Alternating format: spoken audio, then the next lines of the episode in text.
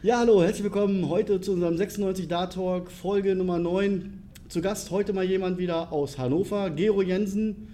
Gero ist Spieler, unter anderem Spieler im Shakespeare, bei den Shakespeare Dart Tests. Aber ich will gar nicht mal so viel jetzt erstmal erzählen. Gero kann das wesentlich besser. Gero, erzähl mal ganz kurz was zu dir. Ja, da ist die Latte jetzt sehr hoch. Ne? Mal gucken, ob ich das besser kann. Ähm, zu mir, ich bin 40 Jahre alt, ich habe zwei bezaubernde Kinder und eine noch bezauberndere Frau. Bin seit knapp zehn Jahren bei den Shakespeare Datis als Vorstand. Das ist ungefähr die Zeit, die ich selber aktiv Spieler bin. Und was willst du noch wissen? Was machst du beruflich? Beruflich bin ich bei der Swiss Life bin dort Key Account Manager und kümmere mich so um Versicherungszeug. Um Versicherungszeug. um es mal neutral zu sagen. ähm, Daten, wie hat denn das bei dir alles angefangen? Kam ja bestimmt nicht irgendwie so von heute auf morgen. Irgendwie eine Vorgeschichte gibt es ja meistens. Ja, meistens, genau. Also viele kommen auf unterschiedlichen Wegen äh, zum Dart. Bei mir war es so, dass ich aufgrund meiner beruflichen Situation damals ein Büro um die Ecke vom Shakespeare hatte. Und ich bin auf dem Weg zum Bahnhof, zu einem Auswärtstermin da lang gegangen und habe gesehen, ah, da ist eine coole englische Kneipe, da waren auch Dartboards drin. Und da habe ich gedacht, das wolltest du eigentlich immer schon mal ausprobieren. Das ist jetzt ein elf, lass es elf, zwölf Jahre her sein. Und dann habe ich mir tatsächlich irgendwann mal den Tag freigenommen und bin da hingegangen und habe Darts ausprobiert. Und die flogen geradeaus. Die Leute um mich herum haben gesagt, das sieht gut aus, komm doch nochmal wieder. Habe ich gesagt, coole Leute, komme ich wieder. Und dann hat das so angefangen. Ne? Da bin ich dann sporadisch zum Training gegangen. Irgendwann später bin ich Spieler im Verein geworden und aufgrund der Vereinsgeschichte und damals mit dem damaligen Vorsitzenden mit seiner schweren Krankheit suchten wir halt einen Übergang. Vorsitzenden irgendwie von der Regel, vom, vom Regen direkt ins große Meer geworfen, bin ich dann auch gleich Presi geworden und seitdem geblieben. Ja. Was machst du noch alles? Also Presi bist du da, machst du da sonst noch irgendwas oder Kapitän oder? Äh, ich delegiere alles. das ist gut. Also als Präsident habe ich im Prinzip, äh, hat man ja die, du kennst das ja selber, du hast halt die, die Außenauftritte, du hast nach innen das mit den Leuten zu klären. Das heißt also, ich bin schon irgendwo an allen Fronten beteiligt am aktiven Geschehen sind aber deutlich mehr zum Beispiel der Kassenwart beteiligt, weil die sich um das Buchhalterische kümmern. Das ist halt immer mehr zu tun, als wenn du in der rein repräsentativen Funktion bist. Das heißt, ich bin auch einfach auch ein bisschen dafür da, eine gute Stimmung da zu machen, die Leute zu binden und wenn sie, wenn sie kommen, halt in das ganze Gefüge zu integrieren. Aber wie gesagt, das mache ich nicht alleine, sondern da sind halt die vielen anderen Leute, die halt ihre Posten dort haben und auch sehr, sehr emsig ausfüllen, alle mit dabei und so ziehen wir zusammen an einem Schrank. Ähm, ja, Shakespeare ist ja nun ein ziemlich großer Verein. Äh, in letzter Zeit gerade richtig gut gewachsen, was ich so Stimmt, verfolgen ja. konnte. Und ihr habt euch ja ein bisschen, ich sag mal, ausgeweitet. Ihr habt noch eine weitere Spielstätte bei Arminia. Genau, ja. Und ja, wie geht es da jetzt weiter? Also es ist ja nun auch noch dieses Problem jetzt, äh, wir sehen das ja bei uns auch, dass wir gerade jetzt auch noch gut darauf achten müssen, eben diesen zwei Meter Abstand. Das funktioniert ja auch nicht immer. Das wirkt nur auf der Kamera so. Wir sitzen übrigens tatsächlich zwei Meter aus. Ja. ähm,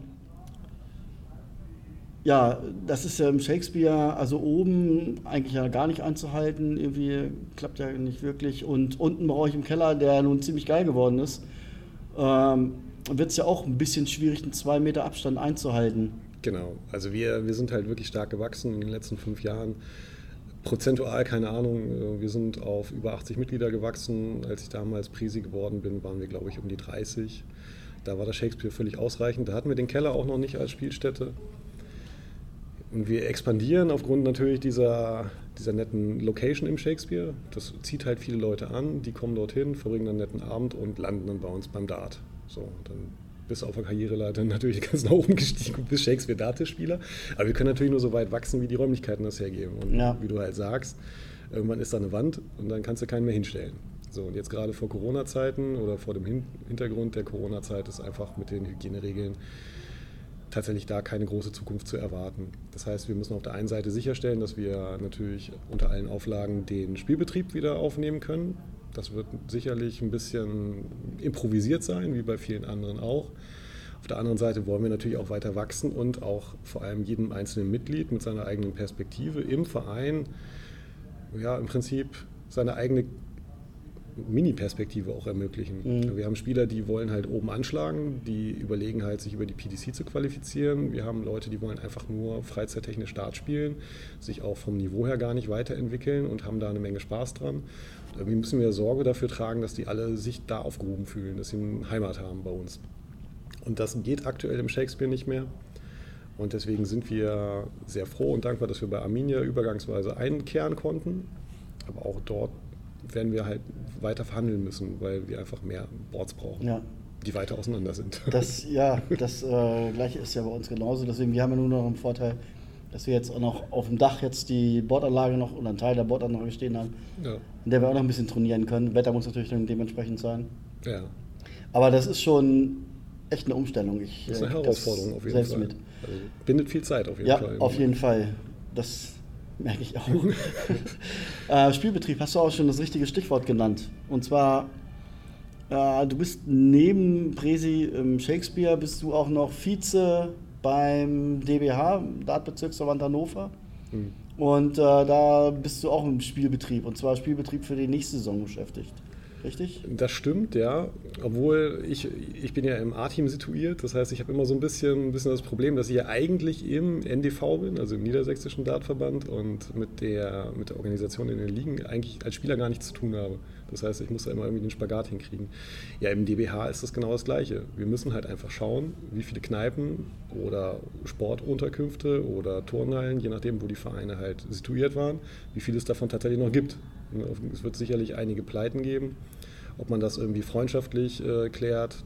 Es gibt Vereine, die sagen, wir haben ein sehr großes Vereinsheim, da kann ein anderer Verein mit unterkommen. Das sind sehr coole Sachen, da müssen wir einfach dicht aneinander rücken und gucken, dass wir die Zeit gut überstehen.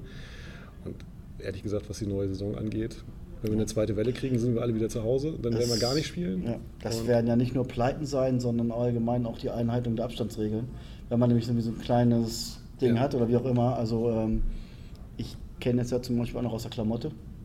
Äh, da, dass jeder zwei Meter Abstand einhält, Das Ding hat ja nicht mehr zwei Meter. Ne? man muss so schon aufpassen. Äh, wenn man so einen hat wie damals hier Harry Barth oder so, der immer ganz gut nach hinten ausschlägt, Ja, richtig.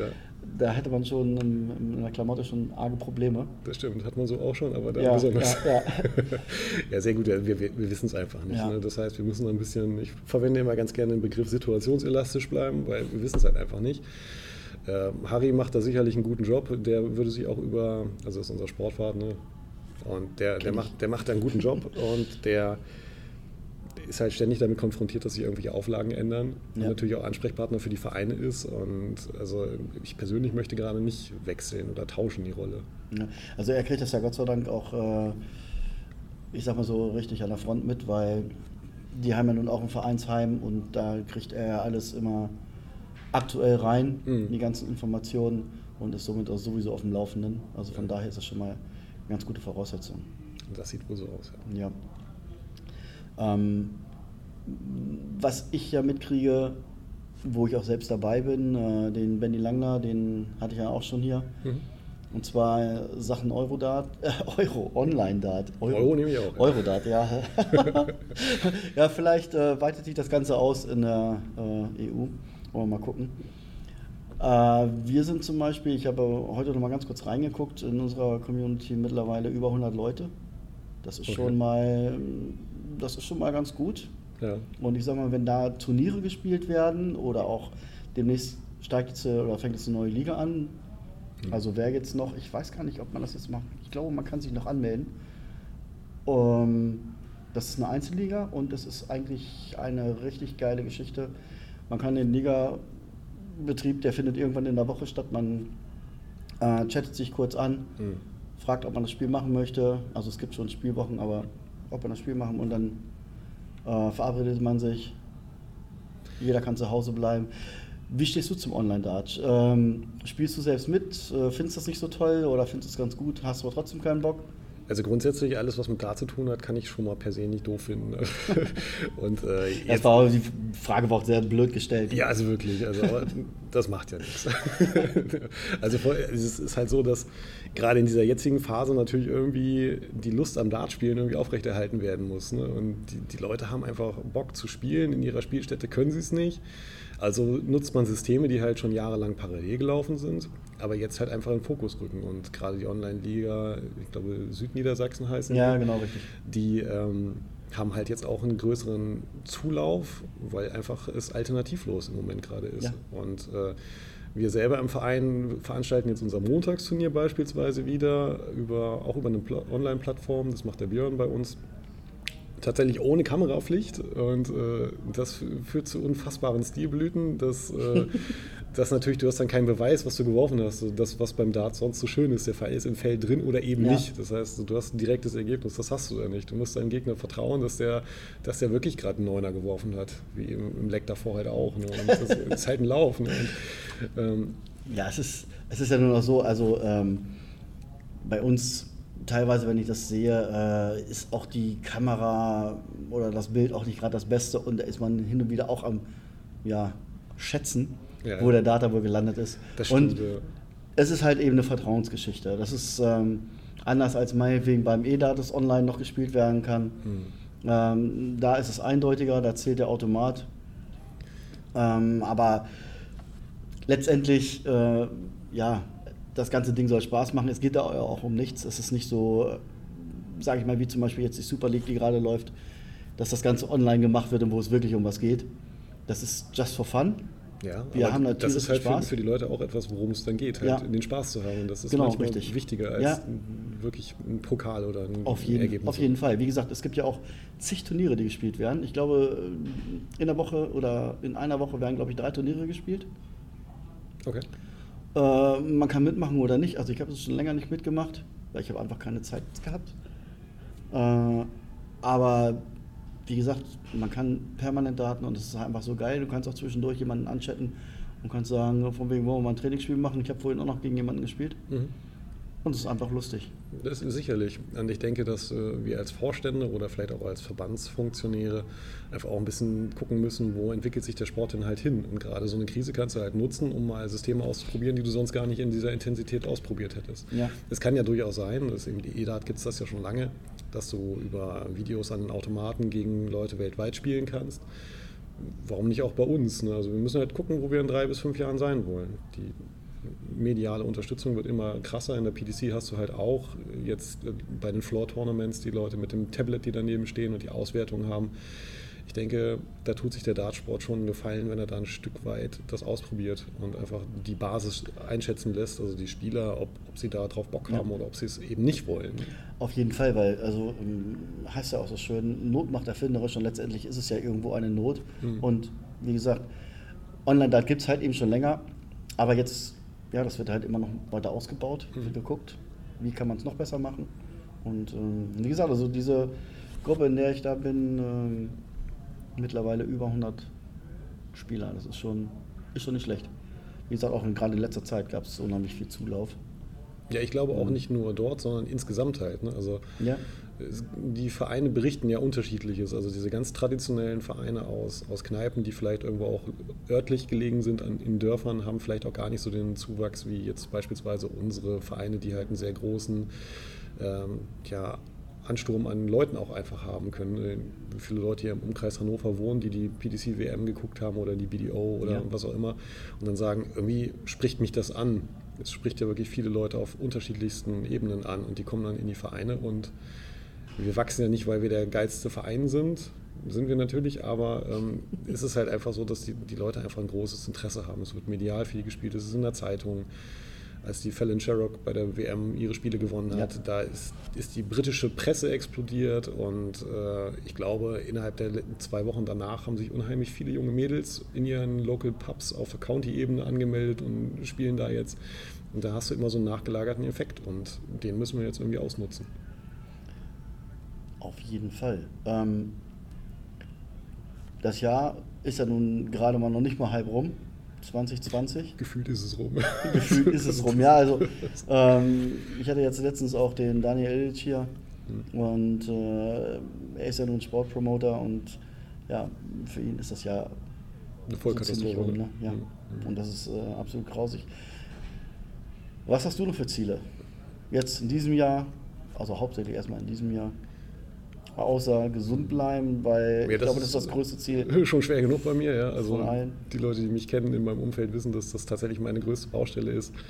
Ähm, ich will in meinem Job weiter ankommen, das macht mir riesig Spaß. Ich äh, möchte, wenn ich nicht arbeite, jede freie Minute damit verbringen, meine Kinder wachsen zu sehen, weil die Meilensteine, die du da siehst, bei meiner kleinen Tochter oder bei meinem Sohn, das ist einfach, ich finde, das macht für mich Leben und Lebensqualität aus, da einfach Zeit für zu haben, unabhängig zu sein.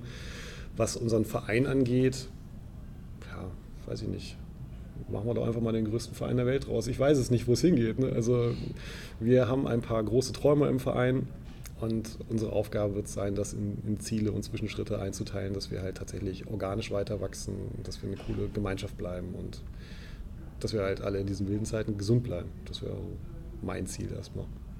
Ja, das war ein guter Schlusswort, muss ich sagen. Gero, war schön, dass du hier warst. Vielen Dank. Sehr gern. Ich wünsche dir auch Na, dem jetzt? Shakespeare und dem Shakespeare und so weiter viel Erfolg. Danke. Und auch äh, bei der Suche. Ja, falls jemand ja. das hier sieht und sagt, ich habe hier irgendwie 3000 Quadratmeter großen Keller, der alle Anbindungen hat. Und, Dann äh, nehmen wir zwei und ihr kriegt auch 1000. Also über Andi gerne die Adresse anfragen. Ne? Wir nehmen das auch Problem. mietfrei, kein Problem. gar kein Thema. Ja, vielen Dank für die Einladung. Ja, liebe Leute, Nächste Woche geht es weiter mit dem nächsten Dart Talk. Ein Gast habe ich auch schon im Visier, aber ja, auch wenn ich es wüsste, verrate ich nicht, wer nächste Woche da ist. Bis dahin macht's gut, bleibt gesund, werdet gesund, kommt gut übers Wochenende. Bis dahin, Ciao